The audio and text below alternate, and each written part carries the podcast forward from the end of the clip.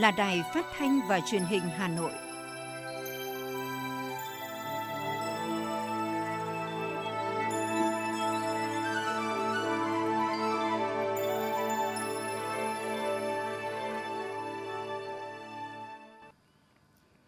Kính chào quý vị các bạn. Bây giờ là chương trình thời sự của Đài Phát thanh và Truyền hình Hà Nội, phát trực tiếp trên sóng phát thanh tần số FM 90 MHz. Tối nay thứ bảy, ngày 4 tháng 9 có những nội dung chính sau đây. Bí thư Thành ủy Đinh Tiến Dũng trực tiếp thị sát, kiểm tra việc chuẩn bị tổ chức thiết lập 3 vùng phòng chống Covid-19. Ủy ban Mặt trận Tổ quốc Việt Nam thành phố Hà Nội trao 25 xuất quà tặng người nước ngoài gặp khó khăn do dịch Covid-19. Hà Nội lên kịch bản cung ứng hàng hóa cho 3 vùng trong thời gian giãn cách tới.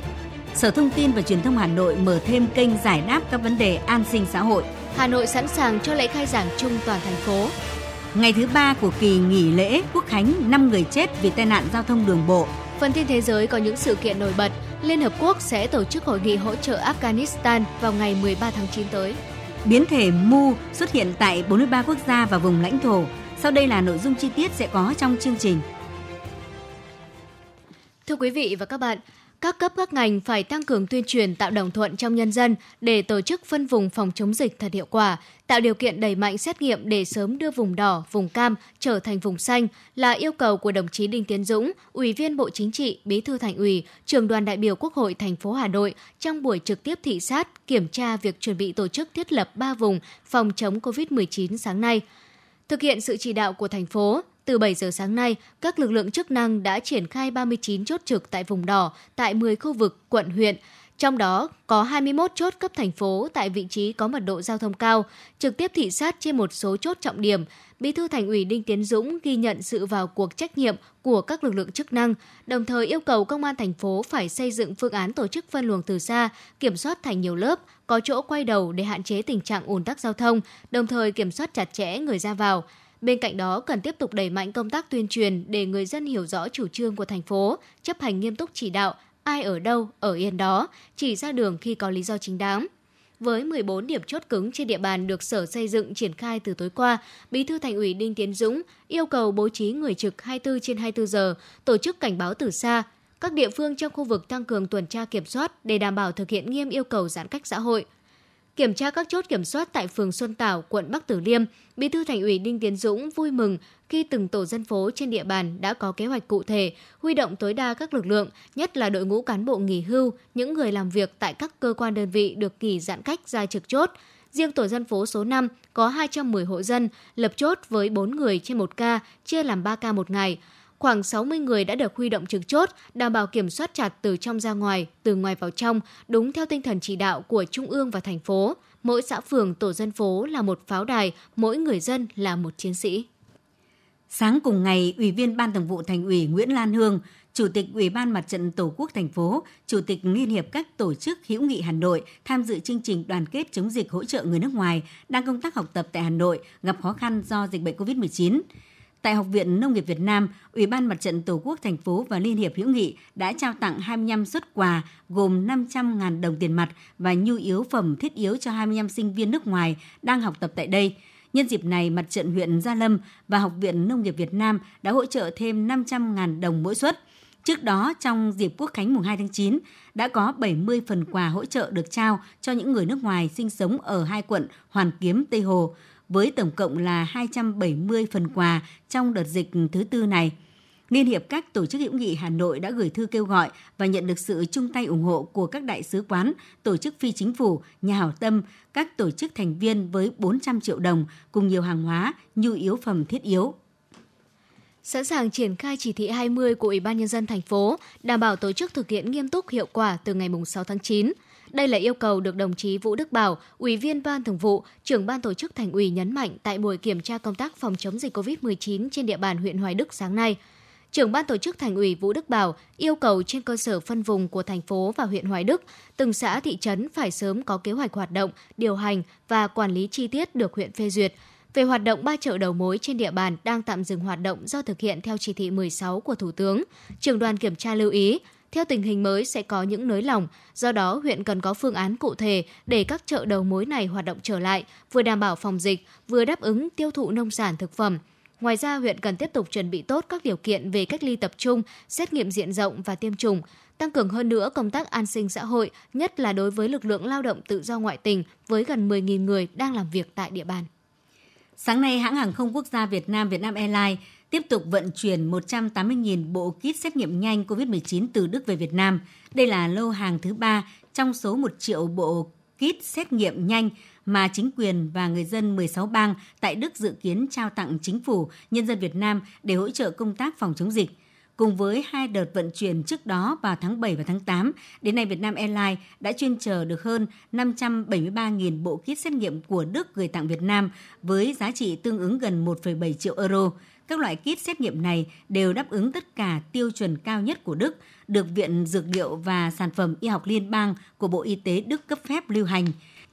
Tiếp nối thành công của hai lô hàng trước, lô hàng thứ ba này gồm 180.000 bộ kit xét nghiệm nặng, gần 3,5 tấn được Vietnam Airlines vận chuyển trên chuyến bay thẳng từ Frankfurt, Đức đến sân bay quốc tế Cam Ranh, Khánh Hòa. Ước tính giá trị lô hàng khoảng 615.000 euro. Sau khi về đến Việt Nam, số hàng này dự kiến sẽ được Viện Pasteur Nha Trang, đại diện Bộ Y tế tiếp nhận.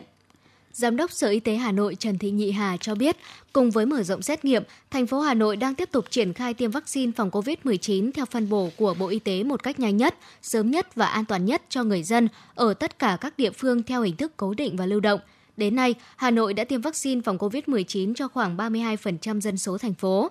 thành phố Hà Nội đã triển khai ký hợp đồng với các bệnh viện công lập, ngoài công lập thuộc Trung ương và thành phố tham gia công tác xét nghiệm, nâng công suất xét nghiệm lên 200.000 mẫu một ngày. Trong những ngày qua, thành phố đã tổ chức xét nghiệm tại tất cả khu vực phong tỏa từ 2 đến 3 ngày một lần, khu vực nguy cơ cao từ 5 đến 7 ngày một lần theo đúng tinh thần chỉ đạo của Thủ tướng Chính phủ. Ngoài ra, tổ chức xét nghiệm ở những khu vực tiếp giáp với khu vực nguy cơ cao, tiếp giáp khu vực phong tỏa, khu vực đông dân cư, khu tập thể cũ chặt hẹp, thực hiện xét nghiệm cho các đối tượng nguy cơ như shipper, lái xe công nghệ, người tiếp xúc với nhiều người, người bán hàng ở chợ siêu thị.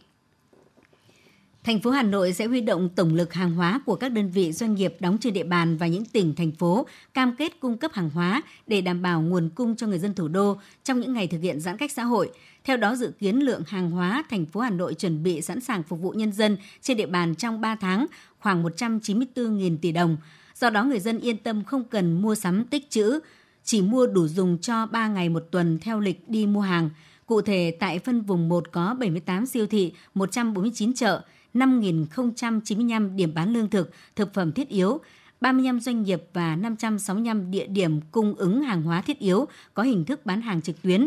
927 địa điểm sẵn sàng trưng dụng làm kho, điểm bán hàng lưu động ngay khi cần thiết. Các hệ thống này đảm bảo cung ứng hàng hóa cho khoảng 3,78 triệu dân.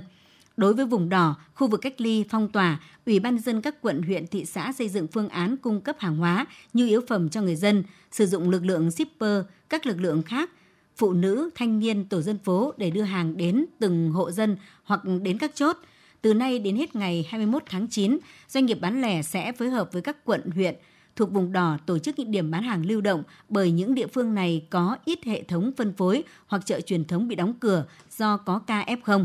Người dân hiện đang sinh sống tại phân vùng 2 và phân vùng 3 cũng sẽ mua hàng thiết yếu thông qua 23 siêu thị, 300 chợ, 4.451 cửa hàng tiện ích, 1.491 điểm bố trí bán hàng lưu động. Sở Công Thương Hà Nội đã ra văn bản khẳng định lương thực thực phẩm và hàng hóa thiết yếu cho vùng nội đô sẽ vẫn dồi dào, giá cả ổn định trong mọi tình huống. Thành phố đã chuẩn bị lượng hàng hóa tăng gấp 3 lần so với bình thường và dự trữ đủ cho 3 tháng. Ngoài ra, khoảng 1.000 doanh nghiệp, hợp tác xã ở các địa phương khác cũng sẵn sàng cung ứng thêm cho Hà Nội. Người đi mua lương thực thực phẩm sẽ được Ủy ban nhân dân quận huyện phát phiếu mua hàng hai lần một tuần cho từng hộ gia đình trên địa bàn.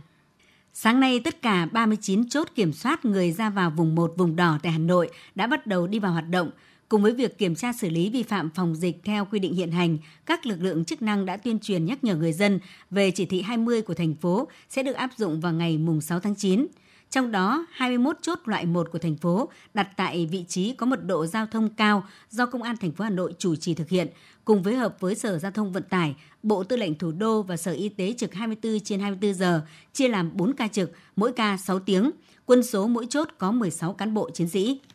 Từ đêm qua tới trưa nay, Sở Xây dựng thành phố đã phối hợp với các địa phương hoàn thành việc lắp đặt 30 chốt cứng tại 30 điểm cầu trên các trục đường dẫn vào nội đô tại các điểm giữa vùng 1 và vùng 2, vùng 3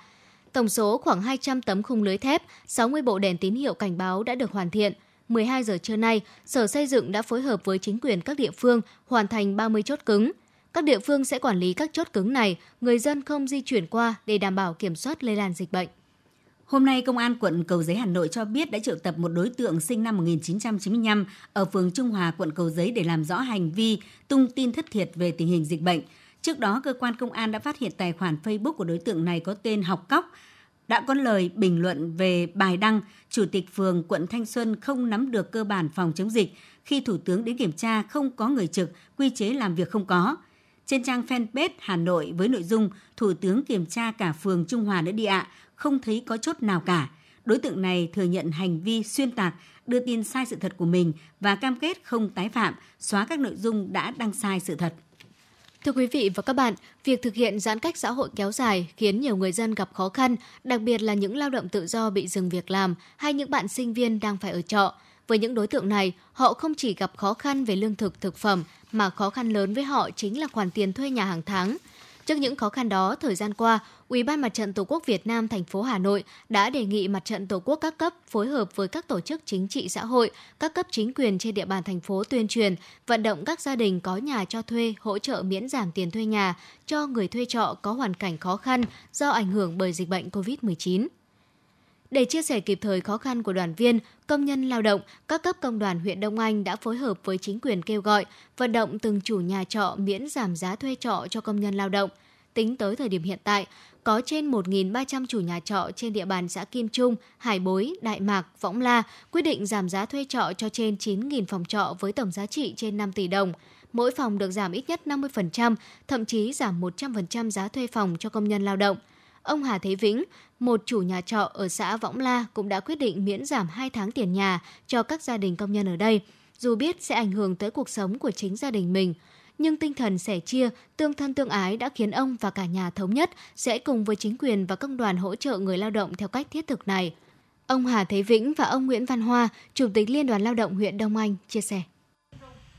Đối với các cháu nó ở khu công nghiệp đấy thì nó đã chọn cũng rất là lâu rồi. Các cháu khó khăn đó thì cũng phải có cái chia sẻ với các cháu. Cái việc làm đó chúng tôi cho rằng là trong những cái lúc này cái tinh thần tương thân tương ái đúng theo cái truyền thống của dân tộc chúng ta đã được phát huy. Quan điểm chúng tôi sẽ tiếp tục phối hợp với các xã thì sẽ tiếp tục vận động thì ít nhất là các cái chủ hộ cho thuê trọ là miễn giảm 100%. Thời gian qua, chính quyền các quận huyện và các ban ngành đã có những cách làm sáng tạo, kịp thời trong việc vận động các chủ nhà miễn giảm tiền trọ cho người lao động, sinh viên như gửi thư ngỏ, thư kêu gọi, thư cảm ơn. Ban công tác mặt trận tổ dân phố phối hợp với cảnh sát khu vực tuyên truyền, vận động từng chủ nhà trọ. Nhờ đó, hàng nghìn chủ nhà trọ đồng thuận giảm tiền thuê hoặc miễn phí hoàn toàn với số tiền hàng chục tỷ đồng. Bà Tạ Thị Hạnh, chủ nhà trọ quận Bắc Từ Liêm bày tỏ.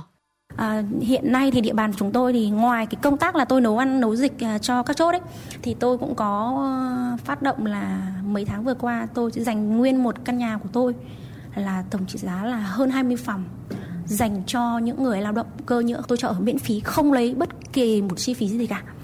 À, tôi không nghĩ là cái sự lan tỏa đấy nó lại được nhiều người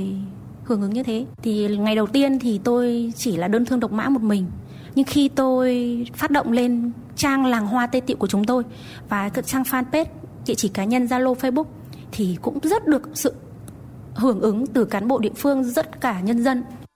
Bà Nguyễn Thị Thu Thủy, Phó Chủ tịch Thường trực Hội Liên hiệp Phụ nữ thành phố Hà Nội cho biết, để không ai bị bỏ lại phía sau, ngoài việc kêu gọi chủ nhà giảm miễn tiền cho thuê, Hội Liên hiệp Phụ nữ thành phố Hà Nội cũng đã hỗ trợ tiền, nhu yếu phẩm cho nhiều người thuê nhà gặp khó khăn do ảnh hưởng của dịch bệnh. Những việc làm tốt, hành động đẹp được lan tỏa trong mùa dịch, khiến người dân lao động nghèo thêm yên tâm và tin tưởng vào công cuộc phòng chống dịch COVID-19 à, niềm tin về những cái tốt đẹp cái tốt lành à, sẽ và những cái công việc làm à, rất giản dị nhưng mà ý nghĩa rất là cao cả à, và nó sẽ được lan tỏa trong xã hội. Và chính những cái điều tốt lành những điều nhân văn này nó tạo nên cái sự lan tỏa rộng khắp trong toàn xã hội và cũng đó chính là những cái cơ sở những nhân tố quan trọng nhất để à, làm cho chúng ta à, toàn dân à, và dân tộc của chúng ta cùng với lại thế giới sẽ vượt qua đại dịch Covid 19 Hà Nội đã qua hơn một tháng thực hiện giãn cách xã hội, nhiều địa bàn phải khóa chặt để ngăn dịch bệnh lây lan, nhưng rất hiếm thấy sự hốt hoảng trong ứng phó với những diễn biến mới của dịch bệnh, dù vẫn còn đó lắm nỗi lo âu. bởi cùng với sự hỗ trợ của chính quyền thành phố và các đoàn thể, ta thấy một Hà Nội nghĩa tình, Hà Nội sẻ chia. Thưa quý vị các bạn, thấu hiểu sự khó khăn của người lao động tự do, người có hoàn cảnh đặc biệt, các em học sinh, sinh viên trên địa bàn Hà Nội trong thời gian thực hiện giãn cách xã hội thời gian qua, chương trình Triệu bữa cơm Hà Nội nghĩa tình do Thành đoàn, Hội Liên hiệp Thanh niên Hà Nội hàng ngày đã mang những suất ăn nghĩa tình đến với từng người để phần nào giúp họ vơi bớt sự vất vả trong cuộc sống. Vừa qua chương trình livestream xem nấu ăn để có thêm nhiều suất ăn do Thành đoàn Hà Nội thực hiện cùng với sự dẫn dắt của nghệ sĩ Xuân Bắc đã đưa khán giả mạng xã hội theo dõi từng công đoạn để làm nên những bữa cơm từ thiện trong chương trình Triệu bữa cơm Hà Nội nghĩa tình. Kết thúc livestream, đã có hơn 1.000 lượt chia sẻ tương đương ngần đó suất cơm được ủng hộ để tiếp sức cho những hoàn cảnh khó khăn. Bà Nguyễn Thị Xuê, phường Đội Cấn, quận Ba Đình, Hà Nội, sinh sống bằng nghề lượm ve chai. Vì vậy, đợt dịch kéo dài này đã khiến cuộc sống của gia đình bà lâm vào cảnh túng quẫn, được nhận những suất cơm này đã giúp gia đình bà có được một bữa ăn cải thiện sau những ngày phải ăn mì tôm sống qua bữa. Cũng từ hôm nọ đến cho gia đình nhà tôi gạo, mấy cả 300 mấy cả mấy lần gạo đấy, mấy cả cơm. Các cô chiều lạng mang cho một suất cơm để bà cháu tôi ăn. Tôi cũng chả biết nói ơn gì, xin cảm ơn ở ờ, trên quan tâm cho bà cháu tôi. Chương trình Triệu bữa cơm Hà Nội Nghĩa tình đã được triển khai qua hai giai đoạn với gần 70.000 suất ăn đã được gửi tới những hoàn cảnh khó khăn trong thời gian thành phố thực hiện giãn cách. Bước sang giai đoạn 3 với tên gọi Triệu bữa cơm Hà Nội Nghĩa tình, tấm lòng doanh nghiệp trẻ Hà Nội, chương trình mong muốn kêu gọi được thêm nhiều suất ăn để tiếp tục giúp đỡ những người dân khó khăn trong và kéo dài thêm sau giãn cách xã hội một tuần. Chị Chu Hồng Minh, Bí thư Thành đoàn Hà Nội và anh Trần Đăng Nam, Chủ tịch Hội Doanh nghiệp trẻ Hà Nội nói lên mong muốn được gửi gắm qua chương trình này. Qua chương trình này thì cũng đã um, làm cái cầu nối để phát huy được Hội Doanh nghiệp trẻ Hà Nội, đồng thời là đưa cái tấm lòng của những doanh nhân trẻ Hà Nội để đóng góp uh, cho Hà Nội cũng như là uh, đóng góp cho cộng đồng, đặc biệt là trong cái thời gian mà chúng ta cần phải uh, chia sẻ cũng như là cộng đồng trách nhiệm với nhau. Thì thực sự là hội rất là mong muốn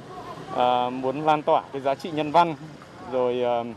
uh, thúc đẩy cái tinh thần tương thân tương ái, lan tỏa cái tinh thần đấy đến đông đảo cộng đồng ờ, doanh nhân ờ, cả nước. Đều đặn hàng ngày từ bếp ăn của chương trình đặt tại các điểm trên địa bàn các quận huyện, các bạn tình nguyện viên sẽ đóng hộp, sau đó khoảng 3.500 suất ăn sẽ nhanh chóng được câu lạc bộ xe bán tải địa hình Việt Nam PVC trở đến hơn 20 địa điểm đã được đăng ký trước, phối hợp với các cơ sở đoàn trao tới tận tay những người nhận khi vẫn còn đang nóng. Một niềm vui nho nhỏ ánh lên trong mắt những người nghèo, những hoàn cảnh neo đơn khi nhận được từng suất cơm đầy đủ dinh dưỡng. Tối nay họ sẽ có một bữa no. Những điều nhỏ bé như vậy thôi cũng tiếp thêm động lực để những người thực hiện chương trình Triệu bữa cơm Hà Nội Nghĩa Tình nỗ lực hơn hết nữa để có thêm nhiều suất ăn trong thời gian tới để họ yên tâm vượt qua giai đoạn khó khăn này.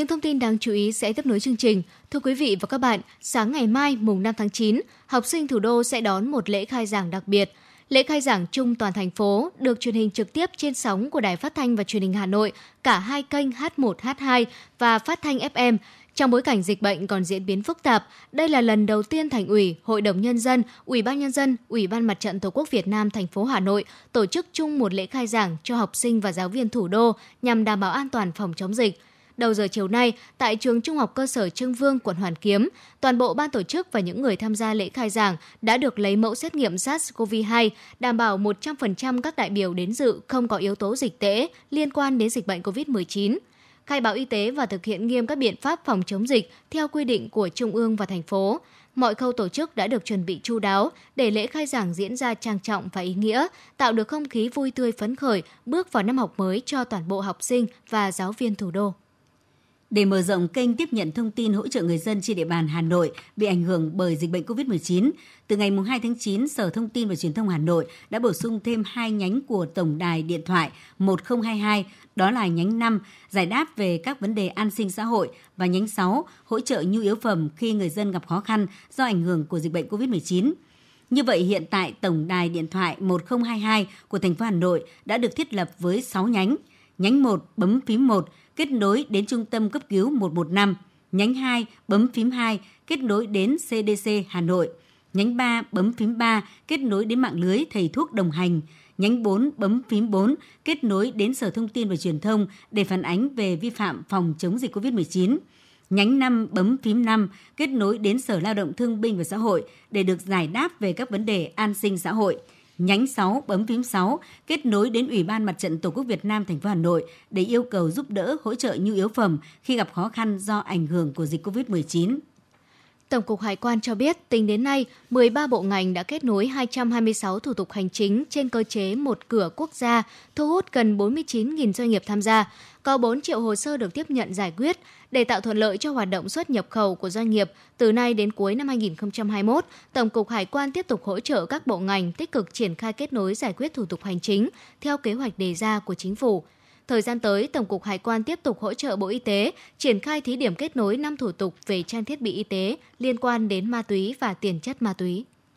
Theo vụ Khoa học và Công nghệ Bộ Công Thương trong thời gian qua, đã có sản phẩm của Việt Nam bị cảnh báo về dư lượng ethylene oxide khi xuất khẩu vào thị trường châu Âu EU. Hiện nhiều quốc gia trong đó có Việt Nam chưa có quy định về việc sử dụng ethylene oxide trong nông nghiệp, thực phẩm hay dư lượng của chất này – Ethylene oxit là một hợp chất hữu cơ thường ở dạng khí không màu và được sản xuất với quy mô lớn, ứng dụng ở nhiều lĩnh vực sản xuất khác nhau. Mặc dù đây không phải là phụ gia thực phẩm hay chất hỗ trợ chế biến thực phẩm, nhưng có thể được sử dụng với mục đích kiểm soát côn trùng, vi sinh vật trong sản phẩm thực phẩm khô, nhất là cho gia vị và các loại thảo mộc như ớt, bột tiêu và quế, nhằm diệt khuẩn Salmonella Hiện nay không chỉ riêng Việt Nam, các tổ chức quốc tế về an toàn thực phẩm chưa có quyết nghị chung liên quan tới dư lượng chất này trong thực phẩm. Một số ít quốc gia và khu vực đã đưa ra quy định nhưng với cơ sở và ngưỡng giới hạn. Tính từ ngày 24 tháng 7 đến nay, thành phố Hà Nội thực hiện giãn cách xã hội đã có 41 trong tổng số 106 cơ sở giết mổ gia súc gia cầm có kiểm soát phải tạm dừng hoạt động. Nguyên nhân chủ yếu là do các cơ sở không đáp ứng được điều kiện sản xuất ba tại chỗ. Điều này cũng phần nào làm gián đoạn chuỗi cung ứng thực phẩm. Hiện nay, các cơ sở giết mổ công nghiệp, bán công nghiệp tập trung đa số hoạt động chưa hết công suất. Một số cơ sở chỉ hoạt động được từ 15 đến 30% công suất thiết kế. Ước tính, tổng lượng động vật đưa vào giết mổ giảm hơn 13%, trong đó sản lượng thịt giảm 55,8%, thịt da cầm giảm 11,3%. Việc các cơ sở giết mổ tập trung phải dừng hoạt động không chỉ gây thiếu hụt cục bộ lượng sản phẩm động vật ra thị trường mà còn tiềm ẩn nguy cơ bùng phát các hoạt động giết mổ, gia súc gia cầm nhỏ lẻ, giết mổ không được cấp phép. Sở Nông nghiệp và Phát triển nông thôn thành phố Hà Nội cho rằng nếu kéo dài tình trạng này sẽ gây bất ổn thị trường, giá sản phẩm tăng, nhất là từ nay đến cuối năm khi nhu cầu tiêu thụ thịt các loại tăng cao. Theo số liệu tổng hợp của Cục Cảnh sát Giao thông, hôm nay ngày thứ ba của kỳ nghỉ lễ Quốc khánh mùng 2 tháng 9, cả nước xảy ra 13 vụ tai nạn giao thông, làm chết 5 người, bị thương 10 người. Tất cả số vụ tai nạn này đều xảy ra trên tuyến đường bộ. So với cùng kỳ năm 2020, giảm 19 vụ tai nạn giao thông, giảm 7 người chết và giảm 17 người bị thương lực lượng cảnh sát giao thông thuộc Cục Cảnh sát Giao thông và Công an các địa phương tiếp tục tăng cường tuần tra kiểm soát xử lý vi phạm trật tự an toàn giao thông, kết hợp phòng chống tội phạm trên các tuyến giao thông đường bộ, đường thủy, đường sắt. Trong ngày, toàn lực lượng đã phát hiện xử lý trên 2.000 trường hợp vi phạm trật tự an toàn giao thông, phạt tiền gần 2 tỷ đồng.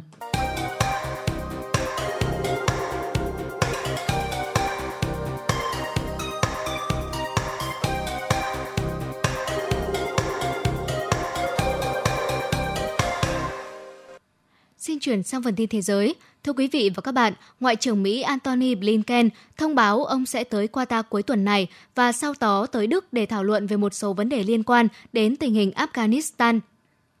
Mục đích chuyến thăm Qatar ngày 5 tháng 9 là nhằm cảm ơn sự giúp đỡ của chính quyền Doha đối với chiến dịch sơ tán của Mỹ ở Afghanistan, Tiếp đó khi tới Đức, ông sẽ tới căn cứ không quân Ramstein để tham cuộc họp cấp bộ trưởng với đại diện của 20 nước tham gia chiến dịch sơ tán và định cư cho người Afghanistan.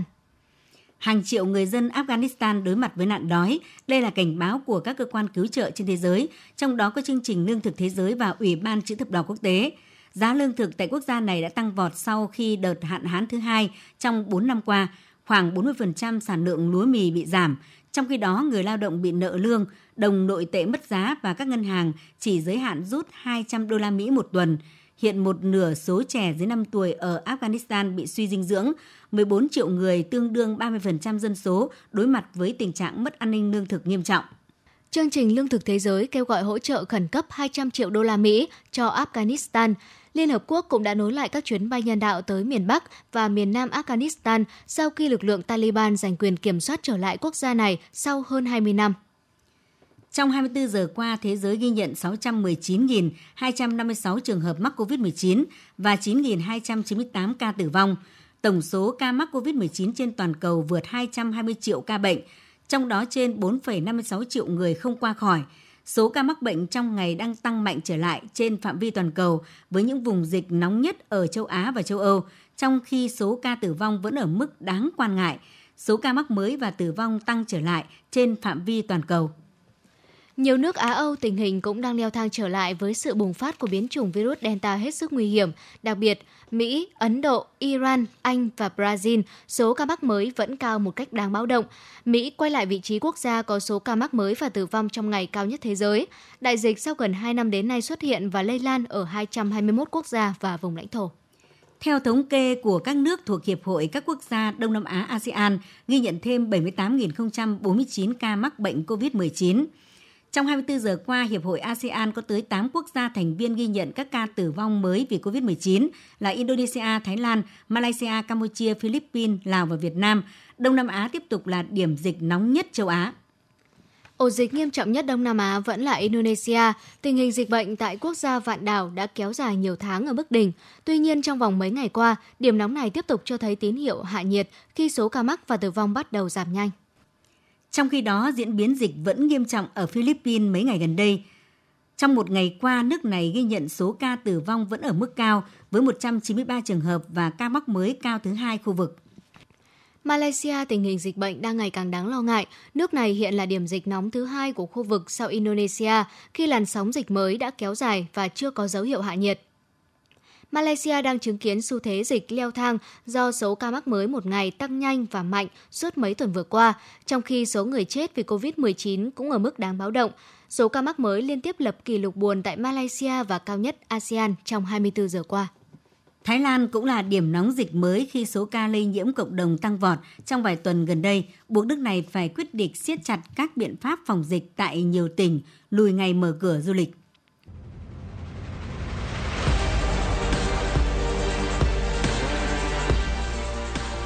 Bản tin thể thao. Bản tin thể thao.